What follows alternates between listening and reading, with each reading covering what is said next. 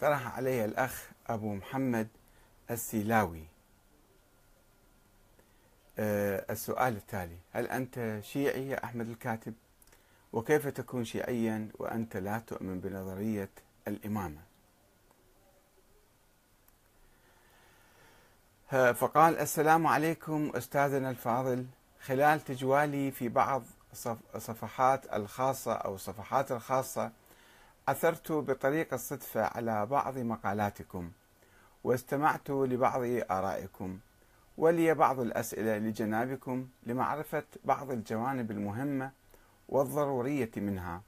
هل أنتم من الشيعة الاثنى عشرية التي تعتقد باتباع أئمة أهل البيت عليهم السلام؟ وهل تعتقد بعصمتهم؟ أعتذر للسؤال لأني قرأت بعض سيرتكم الذاتية واطلعت على بعض آرائكم لذلك دفعني الفضول في التثبت أو في التثبيت على أهم أصل أو قل مدرسة حتى حتى أستطيع من خلالها أن أقف على بعض مقالاتكم الكريمة وشكرا. وأيضا سأل أحد الأخوة قال أحمد الكاتب إذا أنت لم تؤمن بالإمام المهدي هل أنت تحسب نفسك على المذهب الشيعي أم لك مذهب خاص بك أم تتبع أحد المذاهب الأخرى. وقد أجبته آه، بما يلي. ما يجب على الإنسان المسلم الإيمان به هو الإسلام فقط أي الإيمان بتوحيد الله تعالى واليوم الآخر والنبوة والأنبياء وما يتفرع من ذلك. وأما الإمامة أي الحكم والخلافة فهي مسألة عرفية عقلية وليست دينية. ولذلك لم يذكرها الله تعالى في القرآن الكريم ولم يجعلها شرطا من شروط الإيمان أو الإسلام. وأما النظريات الشيعية والسنية فهي نظريات دستورية سياسية قديمة. يعني تدور في هذا المجال في إطار الدستور. كانت تؤمن وتدور حول أشخاص معينين. هؤلاء أئمة أو غير أئمة معصومين أو غير معصومين أو عوائل معينة هذه العائلة يحق لها الحكم أو تلك العائلة. وذلك في القرون الأولى ولم يعد لها وجود منذ أكثر من ألف عام. ومن بينها النظرية الاثنى عشرية فهي ولدت ميتة وغير قابلة للتطبيق. لاعتقادها بوجود شخص لم يولد قط ولم يظهر قط وبالتالي فقد انقرض الشيعة الاثنى عشرية. ولا وجود لهم اليوم إلا بالاسم. يسألني بعض الأخوة أنه كيف مو موجودين الآن؟ ملايين الناس يؤمنون أن هم اثنى عشريين. أقول لهم هذا بالاسم فقط أما بالحقيقة والجوهر فغير موجودين. ولا وجود للنظرية الاثنى عشرية وسوف أثبت ذلك. وأما الشيعة المعاصرون فهم إما أتباع المرجعية الدينية والمرجع ينتخب كل واحد بعد ما يموت الناس ينتخبوا لهم مرجع جديد. ويصبح قائدهم وإمامهم وزعيمهم ومرجعهم الأعلى. أو نظرية ولاية الفقيه أو أتباع نظرية ولاية الفقيه اللي يحكم في إيران مثلا. أو النظام الجمهوري الديمقراطي اللي مثل العراق مثلا أو لبنان أو باكستان أفغانستان. الذي يتنافى مئة بالمئة مع النظرية الإمامية والإثنى عشرية. كيف تكون أنت إثنى عشري وأنت تكون ديمقراطي؟ أو تؤمن بولاية الفقيه أو تؤمن بالشورى ما هذه هي تناقض هذه المواضيع تناقض مئة بالمئة جوهر النظرية الإمامية.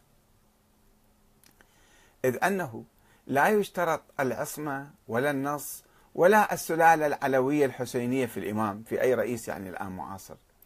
ويقبل بحكومة أي شخص منتخب من البرلمان أو الأمة مباشرة. فلا معنى للإمامية والإمامة اليوم ولا معنى للحديث عن عصمة الأئمة أو عدم عصمتهم سواء كانوا معصومين أو غير معصومين. الآن ماذا يترتب عليه؟ ماذا يهمنا اليوم؟ لأنهم لم يدعوا العصمة لأنفسهم. ولم يعرفوا نظرية الإمامة أهل البيت وكانوا يؤمنون بالشورى ولا يعتبرون أنفسهم معصومين بل كان الإمام أمير المؤمنين علي بن أبي طالب عليه السلام يصرح علنا خطبة موجودة بالكافي وموجودة بنهج البلاغة بأنه ليس بفوق أن يخطئ ويطالب المسلمين بأن لا يكفوا عن مقالة بحق أو مشورة بعدل. ينتقدوه يعني وأن يقولوا له اتق الله هو يطالبهم يقول قولي لي اتق الله إذا أخطأ كما يوجد في نهج البلاغة وتحدثنا عن ذلك عدة مرات. وأما الجواب عن السؤال الآخر هل تعتبر نفسك شيعيا إذا لم تؤمن بالإمام المهدي أو بالإمامة مثلا؟ فهو أن الشيعة فرق عديدة وكانت كل فرقة تؤمن بمهدي خاص لها لأن المهدي كان فكرة عامة. في القرون الأولى ولم يكن شخصا محددا ولم يتحدد في شخص معين إلا عند الاثنى عشرية في القرن الرابع الهجري قالوا هذا هو المهدي الإمام الثاني عشر. وقد اعتقد الاثنى عشريون بمهدوية ابن الإمام الحسن العسكري أن هذا هو المهدي رغم عدم وجود دليل تاريخي أو علمي قاطع على ولادته ووجوده وغيبته. كلها خيالات. ومن هنا فإن الإيمان بهذا المهدي ليس شرطا من شروط التشيع ولا من شروط الإسلام. وبما أن المهدي فكرة فكرة عامة فيمكن ترجمتها إلى واقع معاصر وذلك بتطبيق العدل وإقامة القسط في المجتمع ومحاربة الظلم والجور والفساد بحيث يصبح كل إنسان مهديا وكل حاكم إماما مهديا. هذا الجواب أثار عدة ردود وسوف نستعرضها لكم.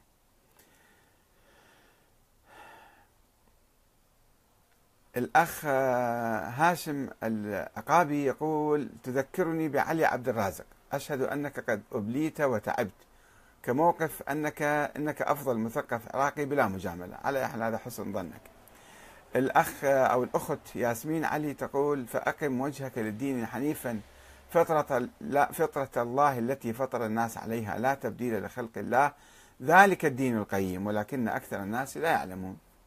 يعني كأنها تريد أن تقول أن الإمامة ليست من الدين. كأنها الله أعلم.